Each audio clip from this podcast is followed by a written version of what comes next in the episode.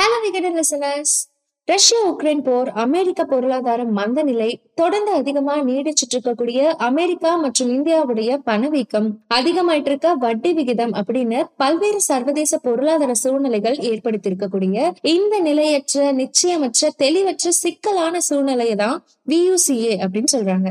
பன்னாட்டு நிறுவனங்கள் தொடங்கி சின்ன சின்ன நிறுவனங்கள் வரைக்கும் எல்லாருமே இந்த சூழ்நிலைக்கு ஏற்ற மாதிரி அவங்களுடைய முதலீட்டை திட்டமிட்டு பண்ணிட்டு இருக்காங்க. அப்படின்னா தனி நபர்களுக்கும் இந்த மாதிரியான பிளான்ஸ் வேணும் இல்லையா? நம்மளுடைய முதலீடுகளும் காலத்துக்கு ஏற்ற மாதிரி சரியானதா இருக்கணும். அதற்கான வழிகாட்டுதலை தான் இன்னைக்கு இதை சேலரி அக்கௌண்ட் எடிஷன்ல பார்க்க போறோம். இந்த எடிஷன்ல பியூசிஏ கால முதலீடுகள் பத்தி நமக்கு விலக்கி இருக்கிறது. கிளிக் ஃபோரம் ஆஃப் தளத்துடைய இயக்குனர் என் விஜயகுமார். ஒரு காலத்துல தங்கம் real estate post office RD வங்கியுடைய fixed deposit பாரம்பரிய ஆயுள் காப்பீட்டு பாலிசிகள் அப்படின்றது மட்டும்தான் நம்மளுடைய முன்னோர்கள் முதலீட்டு தேர்வுகளா இருந்துச்சு. ஆனா இப்ப mutual fund gold ETF REITs அப்படின்ற மாதிரியான முதலீடுகள் எக்கச்சக்கமா வந்துருச்சு. தங்கம் மற்றும் ரியல் எஸ்டேட்ல கூட டிஜிட்டல் வடிவங்கள் வந்துருச்சு.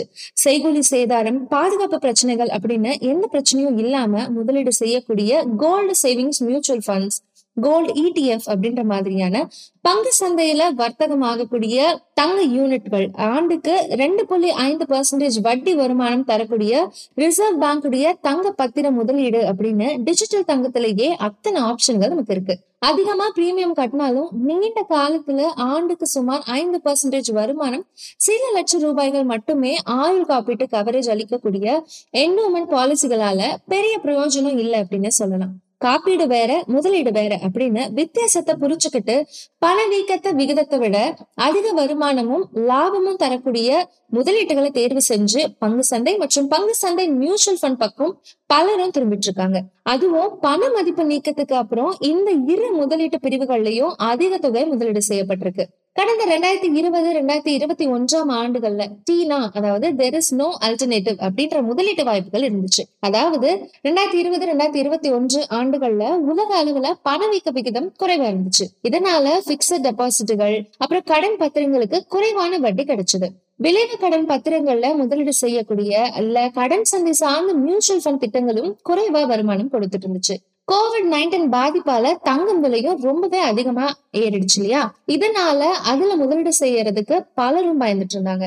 டிஜிட்டல் தொழில்நுட்ப வளர்ச்சி ஒர்க் ஃப்ரம் ஹோம் சுற்றுலா வளர்ச்சி பாதிப்பு இந்த மாதிரியான காரணங்களால ரியல் எஸ்டேட் முதலீடும் லாபகரமா இல்லை. இந்த நிலையில டீனா அதாவது டிஐஎன்ஏ அதாவது மாற்று எதுவும் இல்லை அப்படின்ற மாதிரியான கருத்து அடிப்படையில பங்கு சந்தை சார்ந்த முதலீடுகளான நிறுவன பங்குகள் பங்கு சந்தை சார்ந்த மியூச்சுவல் ஃபண்டுகள் மட்டும்தான் பணவீக்க விகிதத்தை விட அதிக வருமானம் தரக்கூடியதா இருக்கு அப்படின்னு சொல்லப்பட்டுச்சு. பங்கு சந்தையை பொறுத்த வரைக்கும் அதனுடைய வளர்ச்சி அப்படின்றது பிற்காலத்துல வரக்கூடிய வளர்ச்சியை முன்கூட்டியே தருவதா அதாவது நமக்கு ரிஃப்ளெக்ட் பண்ணக்கூடியதா தான் இருக்கும். உதாரணத்துக்கு சொல்லணும் அப்படின்னா ஒரு நிறுவனம் விரிவாக்க திட்டத்தை நிறைவேற்ற போகுது அப்படின்னா அந்த நிறுவனத்துடைய பங்கு விலை அப்பவே ஏற ஆரம்பிச்சிடும். அந்த விரிவாக்க திட்டம் முடியும் பொழுது பங்குடைய விலை பெருசா ஏறாது. ஏன்னா அந்த விரிவாக்க வளர்ச்சி காரணத்துக்கான பங்குடைய விலை தான் முன்கூட்டியே விலை ஏறிடுச்சு இல்லையா? சோ விரிவாக்க பணி முடியக்கூடிய காலகட்டத்துல அதனுடைய ஃபண்ட்ஸ் உடைய ரேட் வந்து ஏறாது. இந்த ட்ரிக்ஸ் தெரிஞ்சவங்க ஷேர் மார்க்கெட்ல நல்லாவே லாபம் பார்த்துட்டு இருக்காங்க.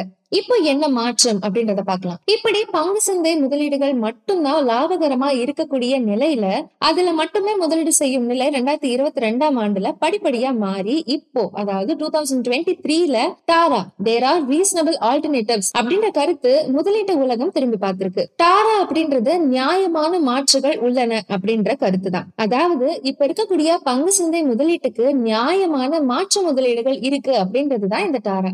இப்ப இருக்கக்கூடிய நிலையில ரெண்டாயிரத்தி இருபத்தி மூன்றாம் ஆண்டுல பிக்சட் டெபாசிட் கடன் பத்திரங்களுக்கு வருஷத்துக்கு ஆறு பர்சன்டேஜ் வட்டி வழங்கப்படுது. லிக்விட் ஃபண்டுகள்ல கூட ஆறுல இருந்து ஆறு புள்ளி ஐந்து பர்சன்டேஜ்க்கு வருமானம் கொடுக்கக்கூடிய அளவுக்கு ரொம்பவே வளர்ச்சி அடைஞ்சிருக்கு. கடன் மியூச்சுவல் ஃபண்டுகள் ஏழு புள்ளி ஐந்துல இருந்து ஒன்பது பர்சன்டேஜ்க்கு வருமானம் கொடுக்குது. ரியல் எஸ்டேட் வர்த்தக கட்டட டிஜிட்டல் முதலீட்டு அதாவது real estate investment trust REITs அப்படின்னு சொல்றாங்க இல்லையா? இந்த யூனிட்டுகள் மூலம் ஆண்டுக்கு எட்டு பர்சன்டேஜ் அளவுக்கு டிவைடண்ட் வருமானம் நமக்கு கிடைக்குது. அது மட்டும் இல்லாம ரேட்ஸ்களுடைய மதிப்பு அதிகரிச்சு வருவதை நம்மளால கண் கூட பார்க்க முடியுது. இப்படி இப்ப இருக்கக்கூடிய நிலையில பங்கு சந்தை முதலீட்டுக்கு மாற்றா பல முதலீடுகள் வளர்ச்சி அடைஞ்சிட்டு இருக்கதை நம்மளால பார்க்க முடியுது. பிரித்த முதலீடு. இப்படி முதலீட்டு உலகத்துல டீனா டாரா அப்படின்னு நிறைய இருந்தாலுமே கூட முதலீட்டாளர்கள் பணத்தை பிரிச்சு முதலீடு செய்யும் அசிட் அலோகேஷன் முறையை தான் பின்பற்றும் பொழுது நம்மளுடைய போர்ட்போலியோ ரொம்பவே ஸ்ட்ராங்கா இருக்கும் அப்படின்னு சொல்றாங்க. அதாவது நம்மளுடைய இன்வெஸ்ட்மெண்ட் போர்ட்போலியோ ஆண்டுக்கு சராசரியா எட்டுல இருந்து பன்னெண்டு பர்சன்டேஜ் வரைக்கும் வரும் வருமானத்தை கொடுக்கும் அப்படின்னு சொல்றாங்க.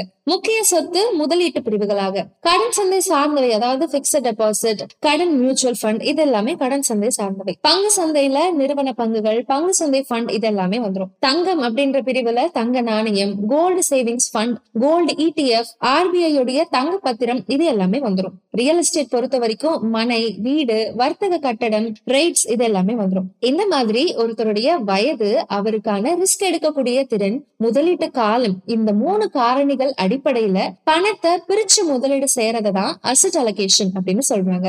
ரிஸ்க இன்னமும் குறைக்கணும் அப்படின்ற பட்சத்துல நிறுவன பங்குகள் அப்படின்ற போது பல்வேறு துறைகள் சார்ந்த நிறுவன பங்குகள்ல பணத்தை பிரித்து முதலீடு செய்யலாம். குறைந்தபட்சம் வளர்றதுக்கு வாய்ப்பு இருக்கக்கூடிய ஐந்து துறைகள். அதாவது நிதி சேவைகள் ஐடி மருந்து தயாரிப்பு உள்கட்டமைப்பு அப்புறம் நுகர்வோர் பொருட்கள் இந்த மாதிரியான துறை சார்ந்த நிறுவன பங்குகள்ல முதலீடு செய்யும் பொழுது நமக்கு ரிஸ்க் ரொம்பவே குறைவா இருக்கும். அதே மாதிரி ஈக்விட்டி ஃபண்ட் அப்படின்றப்ப இண்டெக்ஸ் ஃபண்டுகள் மிட் கேப் ஸ்மால் கேப் அப்புறம் பிளெக்சி கேப் ஃபண்ட் இந்த மாதிரி பிரிச்சு முதலீடு செய்யும் பொழுது ரிஸ்க் ரொம்பவே கம்மியா இருக்கும். தங்கம் அப்படின்றப்ப தங்க நாணயத்துக்கு பதிலா டிஜிட்டல் நாணயத்துல முதலீடு செய்யும் பொழுது ஜிஎஸ்டி வரியும் தங்கத்தை பாதுகாக்கக்கூடிய செலவும் நமக்கு குறையும். ரெண்டாயிரத்தி இருபத்தி ரெண்டாம் ஆண்டுல ஒருத்தர் இந்திய பங்கு சந்தையில முதலீடு செஞ்சிருந்தா அவருக்கு வெறும் நாலு பர்சன்டேஜ் தான் வருமானம் கிடைச்சிருக்கும். அதே ஆண்டுல கடன் ஃபண்ட்ல இன்வெஸ்ட் பண்ணிருக்காரு அப்படின்னா அஞ்சு பர்சன்டேஜ் வருமானம் தான் கிடைச்சிருக்கும். மியூச்சுவல் ஃபண்ட்ல பிளெக்ஸி கேப் கொடுத்த வருமானம் ஏழு பர்சன்டேஜா இருந்திருக்கும். அதே மாதிரி தங்கத்துல முதலீடு பண்ணியிருந்தா பதிமூணு பர்சன்டேஜ் வருமானம் கிடைச்சிருக்கும். ரைட்ஸ்ல முதலீடு பண்ணியிருந்தா எட்டு பர்சன்டேஜ் வருமானம் கிடைச்சிருக்கும். ஒருத்தர் ரெண்டாயிரத்தி இருபத்தி ரெண்டாம் ஆண்டுல பங்கு சந்தையில மட்டும் முதலீடு செஞ்சிருந்தா அவருக்கு சராசரியா பணவீக்கத்தை விட குறைவாதான் வருமானம் கிடைச்சிருக்கும். அதாவது நாலு பர்சன்டேஜ் வரைக்கும் தான் வருமானம் கிடைச்சிருக்கும். அதுவே அவரு பங்கு சந்தை ஈக்விட்டி ஃபண்ட் கடன் ஃபண்ட் தங்கம் ரேட்ஸ் இந்த மாதிரி பணத்தை பிரிச்சு முதலீடு செஞ்சிருந்தா சராசரியா செவன் பாயிண்ட் ஃபைவ் பர்சன்டேஜ் அளவுக்கு அவருக்கு வருமானம் கிடைச்சிருக்கும். முதலீட்டுல எவ்வளவு ரிஸ்க் எடுக்கலாம் அப்படின்றத பார்க்கலாம். ரிஸ்கான முதலீடுகள் அப்படின்றப்ப நிறுவன பங்குகள் அப்புறம் பங்குச்சந்தை மியூச்சுவல் ஃபண்ட் இது ரெண்டுமே முக்கியமான பங்கு வகிக்குது. இதுல ஒருத்தர் எந்த அளவுக்கு முதலீடு செய்யலாம் அப்படின்றத ஒரு பொதுவான முதலீட்டு விதிமுறை கணக்கிடுது. இததான் தம் ரூல் அப்படின்னு சொல்றாங்க. அதாவது ஒருத்தருடைய வயசை நூறுல இருந்து கழிக்கணும். கிடைக்கக்கூடிய என்ன பர்சன்டேஜா நினைச்சு அந்த தொகையை தான் மொத்த தொகையில அவங்க வந்து ஈக்விட்டி திட்டங்கள்ல முதலீடு செய்யக்கூடிய அளவா வச்சுக்கணும். உதாரணத்துக்கு ஒருத்தருடைய வயது முப்பத்தி ஐந்துன்னு வச்சுக்கிட்டோம் அப்படின்னா நூறு நூறுல இருந்து முப்பத்தி ஐந்து கழிச்சா அறுபத்தி ஐந்து இந்த அறுபத்தி ஐந்து பர்சன்டேஜ் தொகையை தான் அவரு பங்குச்சந்தை சார்ந்த திட்டங்கள்ல முதலீடு செய்யணும்.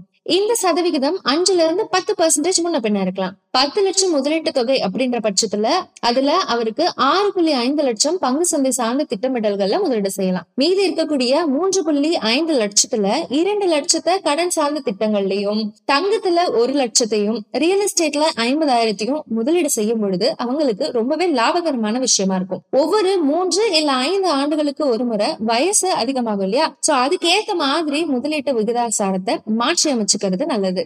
இப்படி உங்களுடைய வயசு வருமானம் இதை எல்லாத்தையும் பொறுத்து உங்களுக்கு கிடைக்கக்கூடிய வருமானத்தை பிரிச்சு முதலீடு செய்யும் பொழுது எந்த ஒரு சவாலான சூழ்நிலையையும் சமாளிக்க முடியும். சேமிப்பு தொடங்கி லாபகரமான முதலீடுகள் வரை இப்படி பல்வேறு முக்கியமான நிதி விஷயங்களில் நிபுணர்களின் ஆலோசனைகளோடு தொடர்ந்து வழிகாட்டி வருகிறது நாணயம் விகடன். சரியான நேரத்தில் சரியான நிதி முடிவுகளை எடுத்திட இன்றைய நாணயம் விகடன் சந்தாதாரராகுங்க. அதற்கான லிங்க் டிஸ்கிரிப்ஷன்ல கொடுத்திருக்கோம். மறக்காம செக் பண்ணிடுங்க. நன்றி!